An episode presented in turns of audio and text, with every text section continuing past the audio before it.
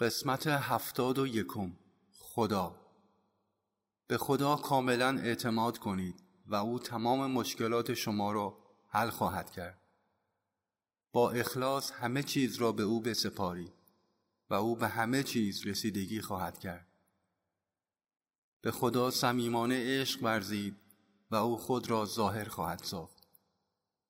همه چیز را برای این عشق فدا کنید و معشوق را در درون خیش خواهید یافت. چرا یافتن خدا بسیار دشوار است؟